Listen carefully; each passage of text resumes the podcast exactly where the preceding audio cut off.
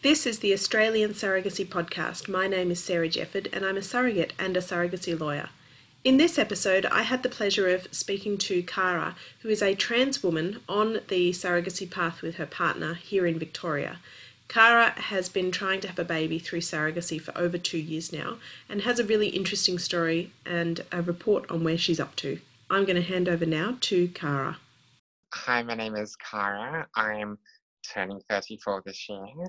Um, I'm a transgendered woman and um, I'm looking at surrogacy, or at least on my journey with surrogacy, because I was born male and without a uterus, and that's why I need to borrow someone else's. How did you get to the point where you thought we're going to pursue surrogacy? So, from a very young age, I wanted to be a parent.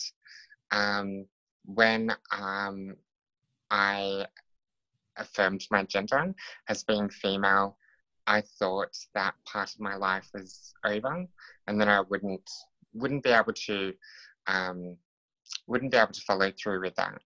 And I met a loving partner who wanted children, and he, I guess, supported my my wish to become a parent. And we approached at the beginning my sister uh, because I felt uh, that it was important to have a genetic link. So my sister had agreed to be an egg donor, and she had agreed to be our surrogate as well unfortunately, after several attempts over quite a few months, um, it didn't work out and she medically couldn't continue. And then um, a friend of mine offered to donate her eggs, and another friend offered to donate her her room or rent a womb to us. And um, it it went on from there. We we originally tried doing it at home with my sister, and then we went through Melbourne IVF. Can you talk a bit more about the relationship with your sister? Did you raise it with her or did she um, suggest it to you? I think uh, at a young age, she um, originally I was identifying as um, a, as a gay man, and um, she knew that she'd probably play some role in it. Um, I think after my surgery and um, having um, gender affirmation surgery and I couldn't contribute genetically, her role became different. But she knew that she'd probably donate eggs and and carry a child. So I think I think I might have broached the subject with her originally, and it was more. Um, it sounds really silly. It was more about her getting older and going, oh, you know, we we better do this quickly, and so the urgency was there, but um, uh, it's funny. It's we've always been really close, and I think experiencing it and trying um, to make it happen really brought us a lot closer. Mm. And now, of course, that didn't work out. What was that like, having yeah. to step back, knowing that your your sister couldn't be your surrogate? Um, I felt actually felt quite bad because she um, said to me after she found out from the doctor she couldn't carry, that it wouldn't be medically, um, wouldn't be, it's not the right thing for her to do, that she was letting me down, that she was failing me. And, you know, telling her, no, you're not, you're not failing. You, it's, it's just one of those things that you have to deal with. And, um, you know, it's from my point of view, it started as a genuine not a hope in hell and then at least being given a little bit of hope even for a few months was lovely and it was so nice to and so it was a gift from love you know mm. um, regardless of how long that lasted it, it meant a lot um, so i think it's probably brought us closer together so when that ended how did you then end up having your friends offer um, well it was my partner and I going, okay, we can't use your system. What are the other options? Um, and actually taking a break, really um, reevaluating things, what we wanted in life, um, and making sure that it definitely was something that we wanted.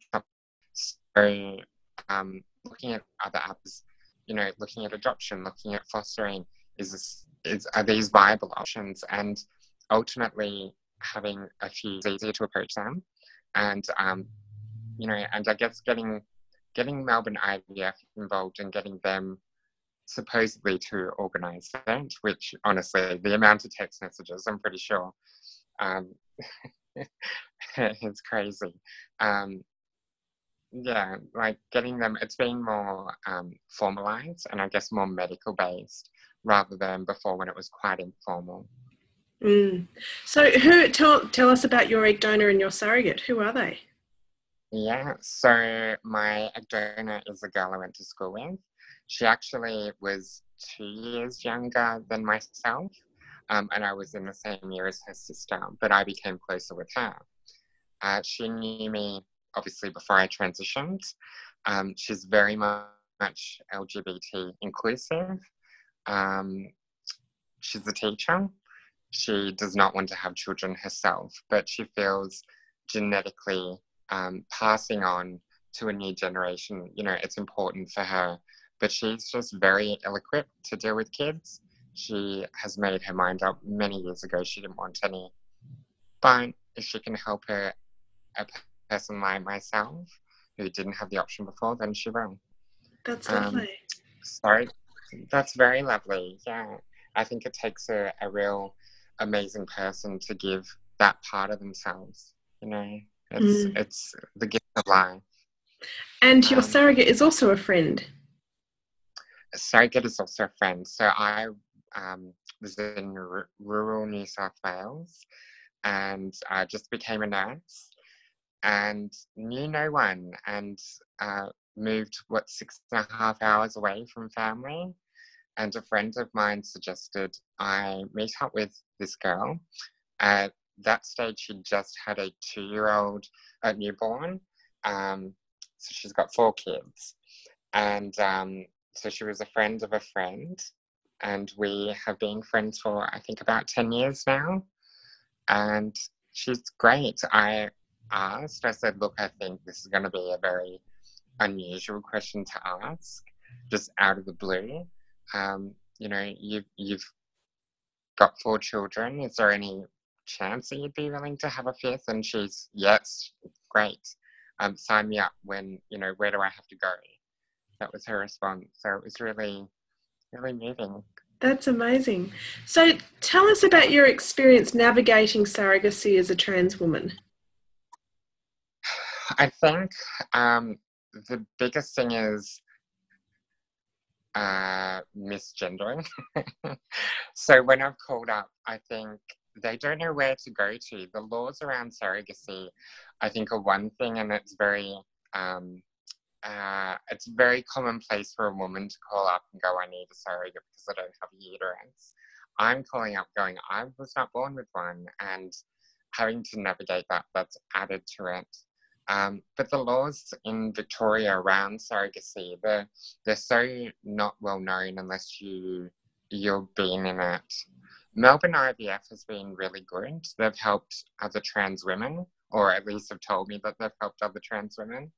And um, they've just been really inclusive. I think, you know, they've, they've invited me to every appointment with Emily with her blessing um, and really tried to include me as, as a couple, you know, as something I'm going through as well.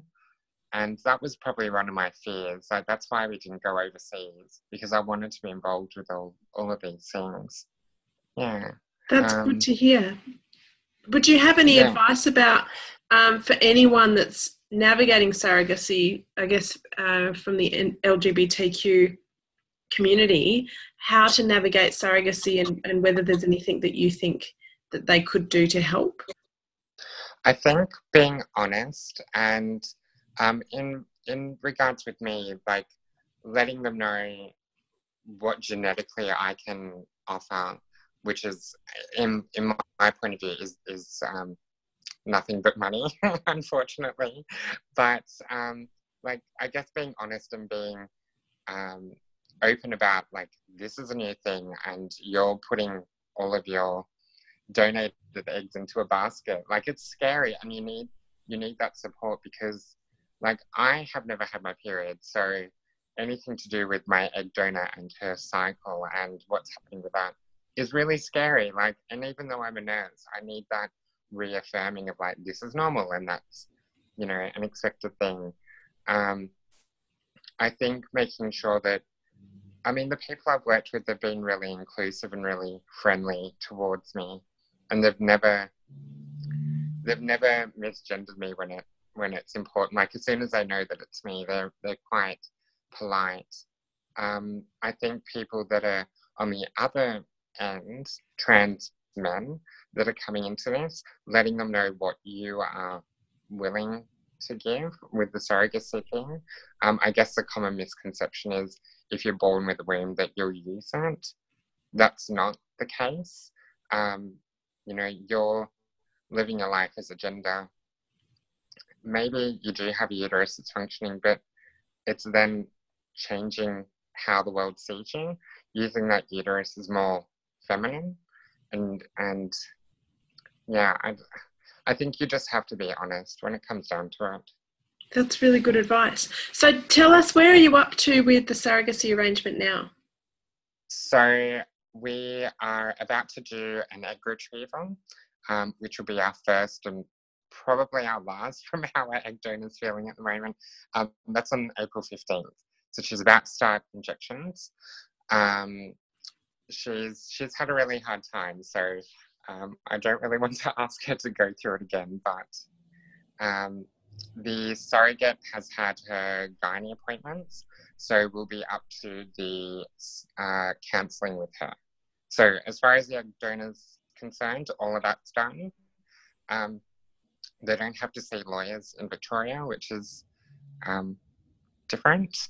Um, I guess they they all the legal rights. well, that's right. the The egg donor doesn't have any uh, parental responsibility or rights no, for the child. No. Only it's the surrogate and her partner that will need the legal advice. Um, yeah. And both your surrogate and your egg donor are, are interstate. How is that going for you, having both of them away from you? Um, it's just something I have to deal with. Like it's it's okay because we can text and call and you know we're constantly messaging each other.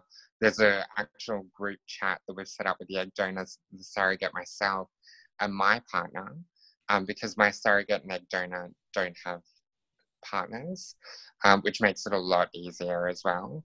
Um, yeah i think look it's not ideal. If they were here then great everything would run smoother. We wouldn't need a week in advance.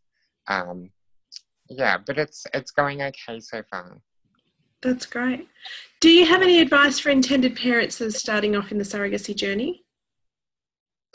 I think um, not being hard on yourself.